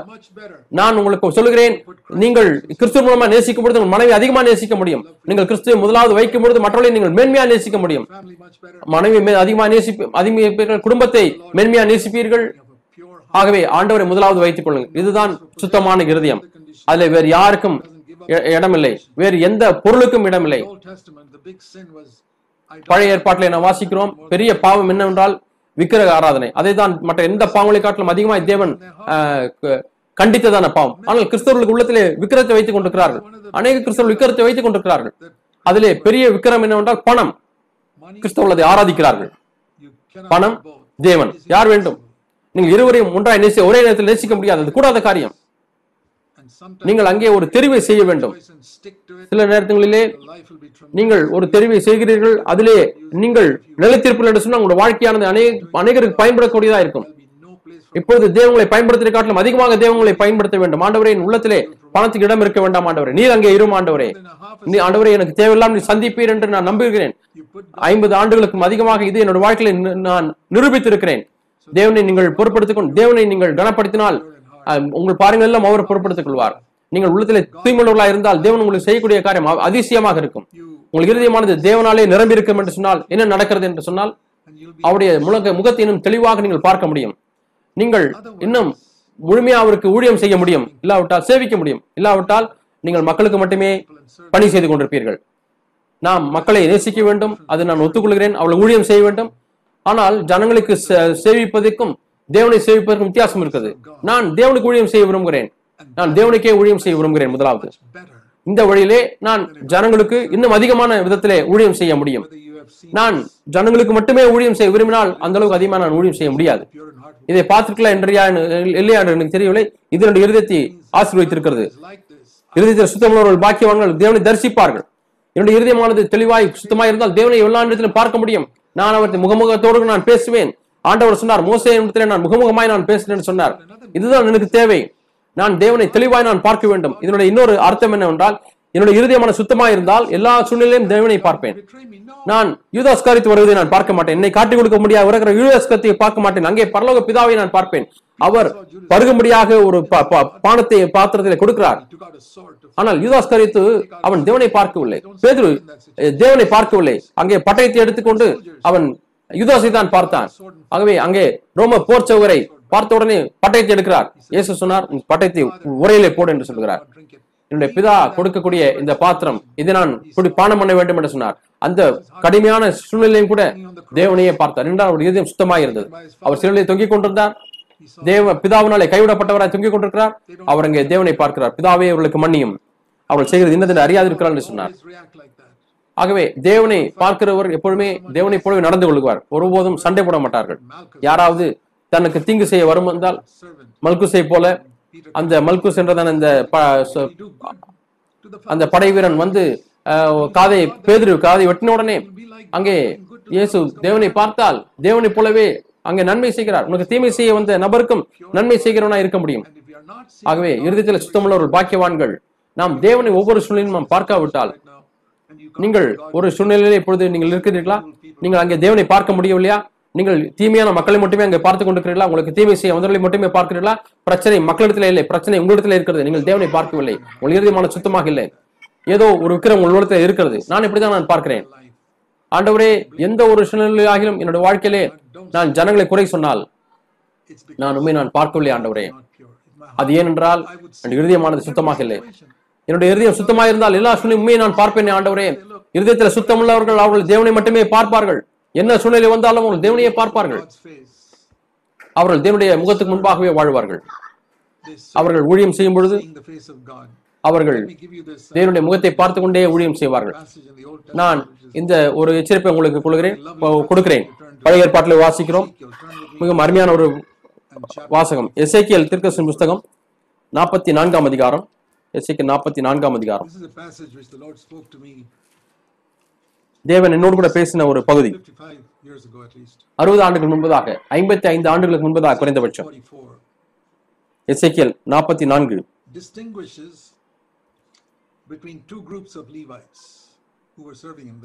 இரண்டு லேவிய கூட்டர்கள் லேவியர்கள் யார் என்று சொன்னால் அவர்கள் தான் ஆசிரியப்பு கூடாரத்துக்குள்ளே போய் அல்லது தேவாலயத்துக்குள்ளே போய் அவருக்கு பணி செய்கிறவர்கள் அவர்களில் இரண்டு கூட்டத்தார் உண்டு இன்றைக்கு விசுவாசிகளில் இரண்டு கூட்டத்தார் இருக்கிறது போல அங்கே சொல்லுகிறார் லேவியர்கள் அவர்கள் சமராசம் செய்கிறவர்கள் ஆம் அவர்கள் தேவனாலே ஊழியம் செய்ய அழைக்கப்பட்டார்கள் இன்றைக்கும் தேவனால் அழைக்கப்பட்ட பிரசங்க இருக்கிறார்கள் பாஸ்டர்மார்கள் இருக்கிறார்கள் ஊழியர்கள் இருக்கிறார்கள் தங்கள் வாழ்க்கையில சமரசம் செய்கிறார்கள் அவர்கள் பணத்துக்காக ஊழியம் செய்கிறார்கள் பணத்தை மக்களுக்கு பெற்றுக்கொள்வதற்கு மிகவும் வாஞ்சியா இருக்கிறார்கள் அவர்கள் வழிவகை போய்விட்டார்கள் இசைக்கியால் நாற்பத்தி நான்கு பத்திலே வாசிக்கிறோம் அவர்கள் வழிதப்பி போய்விட்டார்கள் என்னை விட்டு தூரமாய் விக்கிரங்களுக்கு பின்னாக போய்விட்டார்கள் ஆகவே தேவனை காட்டில் வேறொன்று அவங்க உள்ளத்தில் இருந்தது கிறிஸ்தவர்களுக்கு விக்கிரகம் இருக்கிறது பணம் என்கிற விக்கிரகம் எங்கே நான் பணம் எங்கே ஜனங்களை பணம் கொடுத்து தாங்குவார்கள் அவர்கள் உள்ளத்திலே விக்கிரம் இருக்கிறது அவர்கள் விக்கிரகங்களை வணங்கி கொண்டிருக்கிறார்கள் அது பொதுவாக பணமாகத்தான் இருக்கும் பணத்தை பெற்றுக்கொள்ள எங்கே போகட்டும் அவர்கள் இசைக்கல் நாற்பத்தி நான்கு பத்தில வழி விலகி போனார்கள் என்று வாசிக்கிறோம் என்றால் இருக்கிறதுக்கு பின்னாக போனார்கள் ஆனால் நான் முற்றிலுமாய் அவர்களை விரட்ட மாட்டேன் அவர்கள் இன்னுமாய் பவுண்டராம சனத்திலே என் ஆலயத்தின் வாசல்களை காத்து என் ஆலயத்தில் ஊழியம் செய்து இன்றைக்கும் சில பிரசங்கியார்களை பிரசங்கிக்கும்படியாக சபையில் அனுமதித்துக் கொண்டுதான் இருக்கிறார் சத்தியத்தை அவர்கள் அறிவித்துக் கொண்டிருக்கிறார் நான் சுவிசேஷ ஊழியர்களை குறித்து நான் பிரசங்கிறேன் பணத்தை நேசிக்கிறார்கள் வண்ணமாய் வீட்டிலே மனைவி திட்டுகிறார்கள் பாவத்தின் மேல் அவள் வெற்றி இல்லை பிள்ளைகளை ஒழுங்காக அவர்கள் வளர்க்கவில்லை வழி வழிதறவி போய்விட்டார்கள் இன்னும் எவ்வளவோ தவறான காரியங்கள் இருக்கிறது ஆனாலும் தேவன் அவர்களை தூக்கி எரிந்து விடவில்லை அவர்கள் தொடர்ந்து என் உன்னுடைய ஆலயத்திலே ஊழியர்களாக இருப்பார்கள் ஆனால் அவர்கள் ஜனங்களுக்கு படிவினைக்காரர்களா இருப்பார்கள் எனக்கல்ல இங்கே சொல்லப்பட்டிருக்கிறது பாருங்கள் பதிமூன்றாம் வசனம் அவர்கள் எனக்கு சமீபமாய் வராமல் ஆனால் என்னுடைய குடும்பத்தை என்னுடைய வீட்டை அல்லது என்னுடைய ஜனங்களை அவர் பொருட்படுத்திக் கொள்வார்கள் இது ஒரு கூட்டம் ஒரு கூட்ட ஊழியர்கள் அவர்கள் தேவனுக்கு ஊழியம் செய்யாதபடிக்கு தேவனுடைய பிள்ளைகள் மக்களுக்கு மட்டும் ஊழியம் செய்கிறவர்கள் தேவனுடைய ஜனங்களுக்கு ஊழியம் செய்கிறவர்கள் இன்னொரு கூட்டத்தார் இருக்கிறார்கள் அவர்கள் முற்றிலும் சுத்தமானவர்களா இருக்கிறார்கள் உண்மையுள்ளவர்களா இருக்கிறார்கள் பதினைந்தாம் வசனம் இந்த லேவிகள் மத்தியிலே அங்கே சாதோக்கியின் புத்திரர் என்று வாசிக்கிறோம் அவர் லேவியனுடைய ஒரு சந்ததி அவர்கள் அவர்கள் ஒரு காலம் அவர்கள் சமரசம் செய்யவில்லை பதினைந்தாம் வசனத்திலே வாசிக்கிறோம் என்னை விட்டு வைதிப்பி போக எல்லாரும் என்னை விட்டு வைதிப்பி போக என் பரிசு ஸ்தலத்திலே காவலை காக்கிற சாதவக்கின் புத்திரராகிய லேவியர் என்னும் ஆசிரியர்கள் எனக்கு ஆராதனை செய்ய சமீபத்திலே சேர்ந்து எனக்கு உண்மையுள்ளவர்களாக இருந்தார்கள் என்று வாசிக்கிறோம் தேவன் சொல்கிறார் ஆகவே எவ்வளவு வித்தியாசம் இருக்கிறது தேவனுக்கு ஊழியம் செய்வதற்கும் ஜனங்களுக்கு ஊழியம் செய்வதற்கும் எவ்வளவு வித்தியாசம் இருக்கிறது பதினான்காம் வசனத்திலே வாசிக்கிறோம் இருவருமே தேவனுக்கு ஊழியம் செய்கிறார்கள் இருவருமே சுவிசேஷமயமான கிறிஸ்தவர்கள் தான் உபதேச ரீதியிலே ஆனால் சிலர் தேவனுக்கு ஊழியம் செய்கிறார்கள் சிலர் தேவ ஜனங்களுக்கு ஊழியம் செய்கிறார்கள் இதுல எவ்வளவு பெரிய வித்தியாசம் இருக்கிறது தேவனுக்கு தேவனை சேவிக்கிறவர்கள் பதினான்காம் பதினாறாம் வருஷத்துல வாசிக்கிறோம் அவர்கள் எனக்கு அருகாமையில வருவார்கள் அவர்கள் என் பரிசுத்த ஸ்தலத்துக்குள்ளே பிரவேசிப்பார்கள் எனக்கு ஆராதனை செய்ய என் விடத்தை கிட்டி வந்து என் காவலை காப்பார்கள் என்று வாசிக்கிறோம் இவர்களை குறித்து அநேக காரணம் சொல்கிறார் ஆகவே நீங்கள் லேவியை போல ஒரு இருக்க விரும்புகிறீர்களா அல்லது சாதோக்கின் புத்திரரை போல ஊழியராயிருக்க இருக்க விரும்புகிறீர்களா அவர்கள் தேவனையே பார்ப்பார்கள் அவர்கள் எனக்கு முன்பாக வருவார்கள் என்னுடைய முகத்தை தரிசிப்பார்கள் ஆவிக்கிற ரீதியிலே இருதயத்தில் சுத்தமிழ் என்பதற்கு இதுதான் அர்த்தம் அவர்கள் தேவனை பார்ப்பார்கள் அவர்கள் தேவனை முகத்தை பார்த்து ஜனங்களுக்கு ஊழியம் செய்வார்கள் ஆகவே இது போல தேவனுக்கு ஊழியம் செய்வதற்கும் ஜனங்களுக்கு ஊழியம் செய்வதற்கும் வித்தியாசம் எவ்வளவு உண்டு நான் தேவனுக்கு இப்படி ஊழியம் செய்யும் பொழுது நான் என் சந்தோஷத்தை நான் ஆண்டவரத்திலேயே நான் பெற்றுக்கொள்வேன் சூழ்நிலைகளே அல்ல நான் தேவனை முகத்தையே நான் பார்க்கிறேன் ஏதாவது பூமிக்குரிய காரியத்தை நான் எழுந்து விட்டால் சரி ஆண்டவரை பரவாயில்லை என்று சொல்லுவேன் ஆண்டவர் என்னை சோதித்து பார்த்தார் இவ்வளவு ஆண்டுகளை என்னை சோதித்து பார்த்திருக்கிறார் எப்பொழுதெல்லாம் பணம் பணத்தை நான் இழந்திருக்கிறேனோ ஆண்டவர் என்னை பார்த்து கேட்பார் உடைய சந்தோஷத்தை எழுந்து விட்டாயா ஆரம்ப காலங்களிலே எனக்கு ஞாபகமா இருக்கிறது நான் என்னுடைய பணம் தொலைந்து தொலைந்த பொழுது சந்தோஷத்தை எழுந்து விட்டேன் யாராவது எனக்கு வெகுமதி கொடுத்தால் ஆண்டனை பார்த்து கேட்பார் இப்போது இன்னும் கொஞ்சம் சந்தோஷமா இருக்கிறாய் என்று கேட்பார் இதுக்கு முன்பு இருந்ததை விட இப்பொழுது கொஞ்சம் சந்தோஷமா இருக்கிறையா ஆண்டவரையை மன்னித்து விடுங்கள் ஆண்டவரை அப்படி நான் அதிக சந்தோஷமா இருக்கக்கூடாது ஆண்டவர் சொல்லி மனம் திரும்பி இருக்கிறேன் யாராவது எனக்கு பணத்தை கொடுக்கும்பொழுது சந்தோஷமாகி விட்டேனே அதிலிருந்து நான் மனம் திரும்ப வேண்டும் என்று விரும்புகிறேன் இதை கேட்டிருக்கிறீர்களா தேவனத்தில் அருகாயமில்லை செல்ல செல்ல இப்படிப்பட்ட காரியங்களை நீங்கள் மனம் திரும்புவீர்கள் எனக்கு தேவையான ஒரு காரியத்தை வெகுமதியாக கொடுத்திருக்கிறார்கள் ஆண்டவரே நான் மனம் திரும்புகிறேன் வேதம் பிலிப்பியர் நான்காம் அதிகாரம் நான்காம் சொல்லப்பட்டிருக்கிறது கர்த்தருக்குள் மகிழ்ச்சியா இருங்கள் கர்த்தருக்குள் மட்டுமே மகிழ்ச்சியா இருங்கள் என்னுடைய இறுதியில் நான் சுத்தமுள்ளவனா இருந்தால் என்னுடைய இறுதியமான தேவ அன்பினால் நிறைந்திருந்தது என்று சொன்னால் தேவனிடத்தில் மட்டுமே என்னுடைய சந்தோஷத்தை நான் கண்டுபிடிப்பேன் ஆகவே சம்பளம் அதிகமானால் நன்றி அது என்னுடைய குடும்பத்துக்கு இன்னும் நல்ல காரியங்களை வாங்க முடியும் நல்லதுதான் ஆனால் என்னுடைய சந்தோஷம் தேவன் மட்டுமே இருக்கிறது தேவனிடத்தில் இருக்கக்கூடிய சந்தோஷமானது பணம் வந்தபடினாலே கொஞ்சம் அருகமாய் விட்டது என்றே அல்ல தேவன் கொஞ்சம் அதிகமாய் கொடுத்து விட்டார் நான் அதுக்கு நன்றி உள்ளவனா இருக்கிறேன் ஆனால் என்னுடைய சந்தோஷம் தேவனிலே தான் இருக்கிறது அப்படி சங்கீதம் பதினாறு பதினொன்னுலே அவர் சமூகத்திலே பரிபூர்ண ஆனந்தம் இருக்கிறது என்று வாசிக்கிறோம் அந்த வசதி வாசி இருக்கிறீர்களா அற்புதமான ஒரு வசனம் இது எனக்கு இவ்வளவு ஆண்டுகளாக பல பல விதத்தில் எனக்கு உதவி செய்திருக்கிற வாழ்க்கையிலே தேவனை எல்லா சூழ்நிலையும் சந்தி பார்க்கிறவர்களுடைய அடையாளம் இதுதான் சங்கீதம் பதினாறு பதினொன்று நம்முடைய சமூகத்திலே நான் தேவனை பார்க்கும் பொழுது நான் தேவனை பார்க்கும் பொழுது அங்கே பரிபூர்ண ஆனந்தம் பதினோராம் வசனம் நான் முறை சொல்லிக்கிறது போல என்னோட வாழ்க்கையில ஒரு விதியாய் நான் மாற்றிக்கொண்டேன் எப்பொழுதெல்லாம் என்னுடைய உள்ளத்திலே சந்தோஷத்தின் பரிபூர்ணம் இல்லையோ ஆண்டவரே உடைய சமூகத்தில் நான் இல்லை ஆண்டவர் ஏனென்றால் உடைய சமூகத்தில் பரிபூர்ண ஆனந்தம் உண்டு பூமிக்குரிய காரியம் என்னுடைய சந்தோஷத்தை அதிகமாக்கும் என்று சொன்னால் அது என்ன அர்த்தம் ஒரு பாத்திரம் நிறைவாக இருக்கால் அது மேலே ஒன்றையும் கூட்ட முடியாது ஒரு பாத்திரத்தில் தண்ணீர் முழுமையாக நிரம்பி இருக்கிறது நீங்கள் அதிலே ஒரு சொட்டு தண்ணீர் கூட அதிகமாக சேர்க்க முடியாது அதான் பரிபூர்ண சந்தோஷம் ஆகவே தேவனுடைய சமூகத்திலே நான் பரிபூர்ண சந்தோஷத்தை கண்டுபிடித்தால் கொஞ்சம் வேலை உயர்வோ கொஞ்சம் பணமோ அல்லது யாராவது என்னை மெச்சிக்கொள்கிறார்களோ அது என்னுடைய சந்தோஷத்தை அதிகமாக்கும் என்று சொன்னால் தேவனுடைய சமூகத்தில் எனக்கு பரிபூர்ண சந்தோஷம் இல்லை ஆகவே நாம் இந்த விஷயத்தில் இறக்க மட்டும் நம்ம ஞாபகம் இருக்க வேண்டும் இது உண்மையாலுமே எனக்கு ஆசிரியத்தை கொண்டிருக்கிறது கொடுத்திருக்கிறது பெரியமானவர்களே இதனுடைய வார்த்தை நான் சிறிய முறையை எடுத்துக்கொண்டேன் இருதய சுத்தமுள்ளவர்கள் பாக்கியவான்கள் அவர்கள் உள்ளத்திலே விக்கிரகம் இல்லை அவருடைய இறுதியமானது தேவனாலே நிரம்பி இருக்கிறது இது பரிதாபமான வாழ்க்கை என்று இல்லவே இல்லை மலை பிரசங்கத்திலே விவரிக்கப்பட்ட வாழ்க்கையானது இயேசு கிறிஸ்து இந்த வாழ்க்கையை வாழ்ந்தார் இயேசு அற்புதமான ஒரு வாழ்க்கையை வாழ்ந்தார் எந்த ஒரு மனிதனும் வாழக்கூடாத ஒரு வாழ்க்கையை அவர் வாழ்ந்தார் நீங்கள் இதை நம்பினீர்கள் என்று சொன்னால் நீங்கள் உள்ளத்தின் உள்ளத்திலே ஒரு பேர் ஆர்வம் இயேசு போல வாழ வேண்டும் என்று அதே மனப்பான்மை அவருக்கு இருந்த மனப்பான்மை மனிதர்கள் மீது இருந்த மனப்பான்மை அவர் எப்படி மன்னித்தார் எப்படி இரக்கமுள்ளவராயிருந்தார் உங்களை சிறுவிலை அறைய வந்தவர்களையும் ஆண்டவரை மன்னியும் என்று சொன்னார் யுதாஸ் காரியத்து அவருடைய பணத்தை திருடிக்கொண்டே இருந்தான் ஆனால் அவனை பார்த்து சிநேகிதன் என்று அழைத்தார் யுதாஸ் காரியத்து போய் அவன் நான்கு கொண்டு செத்தான் அது வேற ஒரு விஷயம் அநேக ஜனங்கள் தங்களை அப்படி அழித்துக் கொள்கிறார்கள் ஆனால் இயேசு இருதயமானது அது சரணமடையவே இல்லை தன்னுடைய வரியை பணத்தை செலுத்த வரும்பொழுது ஐயோ என்னுடைய பணம்லாம் போகிறது என்ன ஒரு வருத்தப்படவில்லை செல்லமடையவில்லை என்னுடைய தகப்பனார் அதை தருவார் என்று சொன்னார் பிதாவானவர் அற்புதமாக ஒரு மீனின் மூலமாக அந்த வரிப்பணத்தை ஆண்டவர் கொடுத்தார் பிதா கொடுத்தார் ஆகவே தேவனால் நிறைந்த ஒரு மனிதன் இருதயத்தில் சுத்தமுள்ளவன் அவன் தேவனை தரிசிப்பான் அவனுடைய வாழ்க்கையிலே அவனை சலனப்படுத்தக்கூடிய எந்த சூழ்நிலையும் வருவதே இல்லை உள்ளத்தை கலக்கமடையக்கூடிய சூழ்நிலை வருவதில்லை ஜனங்கள் அவனை கொலை செய்வதற்கு திட்டமிடலாம் யோவான் ஏழு முப்பதிலே சொல்லுகிறார் மேலே இன்னும் வரவில்லை ஆகவே யாரும் அவரை தொட முடியவில்லை ஆகவே இந்த அற்புதமான ஒரு வாழ்க்கை ஆகவே இறுதியில் சுத்தமுள்ளவர்களாயிருங்கள் ஆண்டவரே என்னுடைய இருதயத்தில் வேறு யாரும் வேண்டாம் ஆண்டவர் நீர்தான் எனக்கு வேண்டும் ஆண்டவரே என்னுடைய இருதயத்தின் ஒரு சிறு பகுதி கூட ஆண்டவரே மற்றவர்கள் மீது இறக்கமற்றவர்களா இருக்க வேண்டாம் ஆண்டவரே மன்னிக்காத மனப்பான்மை இருக்கக்கூடாது ஆண்டவரே ஆண்டவரே எந்த ஒரு பகுதியும் கூட பூமிக்குரிய காரியத்தினாலேயோ கனமோ பணமோ ஸ்தானமோ முன்னேற்றமோ எனக்கு ஏதோ ஒன்று பூமிக்குரிய காரியம் கெடுத்த அப்படினாலே எனக்கு பொருளாதாரத்தில் உதவி செய்த அப்படினால சந்தோஷம் அப்படிலாம் இல்லையா ஆண்டவரே அப்படி ஆனால் நீங்கள் ஆவிக்கிறவர்கள் வளர மாட்டீர்கள் நான் உங்களுக்கு சொல்லுகிறேன் இவ்வளவு நீங்கள் விலகியிருங்கள் அது ஒரு விக்கிரகம் இவங்களுக்கு ஜனங்களில் செய்கிற எல்லா காரியங்களுக்காகவும் நான் நன்றி உள்ளவனா இருக்கிறேன் நான் சந்தோஷத்தில் நிறைந்திருக்கிறேன் அப்படின்னா அவைகளெல்லாம் என் சந்தோஷத்தை கொஞ்சம் கூட அதிகப்படுத்த போவதில்லை நான் தேவனுடைய சமூகத்தில் இருக்கிற அப்படின்னாலே பரிபூர்ண சந்தோஷம்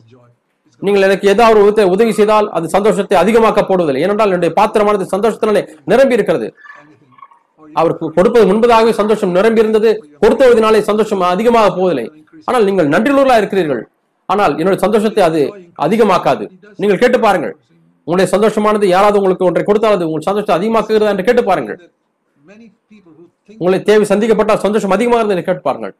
இந்த விஷயத்திலே தங்களை ஆவிக்குள் என்று எண்ணுகிறவர்கள் தங்கள் ஆவிக்குள் இல்லை என்பதை இது காண்பிக்கும் அவர்கள் மாம்சீகமானவர்களாக இருக்கிறார்கள் அவர்கள் வாழ்க்கை கிறிஸ்தவ வாழ்க்கை தரத்தை மிகமாய் கீழாக்கி கொண்டபடினாலே தாங்கள் ஆவிக்குரல் என்று எண்ணுகிறார்கள் தேவனுடைய சமூகத்திலே பரிபூர்ண ஆனந்தம் உண்டு இறுதியத்திலே சுத்தமுள்ள பாக்கியவான்கள் எல்லா சூழ்நிலையும் அவர்கள் தேவனையும் சந்திப்பா தரிசிப்பார்கள் உபத்திரத்திலே வரக்கூடிய உபத்திரத்தில் தேவனை பார்த்தார்கள் தேவன் அதிலிருந்து தப்பிக்க முடியாத ஒரு போக்கை உண்டாக்குவார் என்னை ஆஸ்வதிக்க வந்து நபர் வந்தாலும் தேவனை அவர் பார்க்கிறார் மனிதர்களை பார்ப்பதில்லை கர்த்தருக்கு ஸ்தோத்திரம் இது ஒரு அற்புதமான ஒரு வாழ்க்கை ஆகவே நாம் இந்த மூன்று காரியங்களை நாம் இன்று தியானித்தமே இதை ஞாபகத்தில் வைத்துக் கொள்வோம் இரக்கமுள்ளவர்கள் பாக்கியவான்கள் நீதி மேல் உள்ளவர்கள் பாக்கியவான்கள் அவர்கள் திருப்தி அடைவார்கள் அவள் இருதயமானது மக்கள் மீது இருக்கிற அன்பினால் நிறைவையும் இரக்கமுணர்கள் ஆசு பாக்கியவான்கள் எப்பொழுதுமே மன்னிப்பதற்கு ஆயத்தமாயிருங்கள் அவர்கள் இறக்கம் பெறுவார்கள் இருதயத்தில் சுத்தமுள்ள ஒரு பாக்கியவான்கள் அவர்கள் கர்த்தரை தரிசிப்பார்கள் ஆகவே நான் சொன்ன காரியங்களை ஞாபகத்தில் வைத்துக் கொள்ளுங்கள் முதலாவதாக இதுதான் நாம் உப்பாக இருக்க வேண்டும் சாரம் இழக்காத உப்பாக இருக்க வேண்டும் இது நான் பதிமூன்றாம் வருஷத்திலே பார்த்தோம் ஆண்டவரே நான் இந்த சாரத்தை இழக்க விரும்பவில்லை ஆண்டவரே இந்த ஆண்டவரின் தன்மைகள் உங்களிடத்திலே இருக்க வேண்டும் என்பதை நிச்சயப்படுத்திக் கொள்ளுங்கள் ஆகவே இன்று நிறைய காரியங்களை நாம் பார்த்தோம் ஆகவே நீங்கள் எல்லாவற்றையும் ஞாபகத்தில் வைத்துக் கொள்ளாவிட்டாலும் கவலைப்பட வேண்டாம் ஏற்ற நேரத்திலே உங்கள் மனதிலே கேட்ட சத்தியங்களை ஆவியான உங்கள் நினைவுக்கு கொண்டு வர முடியாது ஜபியுங்கள் இன்றைக்கு கேட்ட காரியங்களிலே ஆண்டவர் உங்களுக்கு நினைவுக்கு கொண்டு வருவார் அது உங்களை மனதில் கொண்டு வருவார் ஆண்டவர் சோதனை நேரத்திலே ஆண்டவர் கொண்டு வருவார் வனாந்திரத்திலே சோதிக்கப்பட்ட பொழுது பரிசுத்த ஆவியானவர் இயேசுடைய மனதிற்கு சரியான வசனத்தை ஞாபகத்தை கொண்டு வந்தது போல இது அற்புதமான ஒரு விஷயம் அதை மீண்டும் மீண்டும் நான் பார்த்து கொண்டே இருக்கிறேன் ஒரு குறிப்பிட்ட சோதனையிலே பரிசுத்த ஆவியானவர் சரியான வசனத்தை நம்முடைய மனதிற்கு நினைவுக்கு கொண்டு வருவார் ஆகவே ஆண்டவரே எனக்கு உதவி செய்யும் ஆண்டவரே இந்த சரியான ஏற்ற வார்த்தைகளை ஆண்டவரே கேட்க எனக்கு உதவி செய்யும் என்று கேளுங்கள் நான் சோதிக்கப்படுகிற நேரத்திலெல்லாம் எனக்கு உதவி செய்யும் ஆண்டவர் என்று கேளுங்கள் ஆண்டவரே உடைய சமூகத்தில் நான் எப்பொழுதும் இருக்க வேண்டும் ஆண்டவரே ஒரு சுத்தமுள்ள இருதயத்தோடு இருக்க வேண்டும் ஆண்டவரே ஆண்டவரே எனக்கு நீதியின் மேல் பரிசுத்தாக இருக்க வேண்டும் ஆண்டவரே உள்ளத்திலே ஆண்டவரே மற்ற மீது இருக்கக்கூடிய அன்பு வேண்டும் இறக்கம் வேண்டும் ஆண்டவரே நீர் என் மீது இறக்கமுள்ளவராக இருக்கிறது போல நாம் ஜெபிப்போம் பரலோகத்திற்கு எங்கள் பிதாவே உடைய நன்மைக்காய் நன்றி ஆண்டவரே உடைய தயக்காய் நன்றி ஆண்டவரே ஆண்டவரே எங்கள் மீது வைத்திருக்க அன்புக்காகவும் கரிசனைக்காகவும் நன்றி ஆண்டவரே உண்மை கனப்படுத்த உதவி செய்ய மாட்டவரே ஆண்டவரே இன்றைக்கு எவ்வளவு காரியங்களை ஆண்டவரே கேட்டிருக்கிறோம் இது மக்களுடைய நினைவில தங்கட்டும் ஆண்டவரே ஆண்டவரே பறவைகள் இதை கொத்தி கொண்டு போக வேண்டாம் ஆண்டவரே தேவி நேரத்திலே ஆண்டவரே இதை கேட்ட ஒவ்வொருவரும் ஆண்டவரே இந்த காட்டு கேட்ட காரியங்கள் பரிசுத்தாவின் மூலமா நினைவுக்கு வரட்டும் ஆண்டவரே இயேசு நாமத்தில் ஜபிக்கிறேன் பிதாவே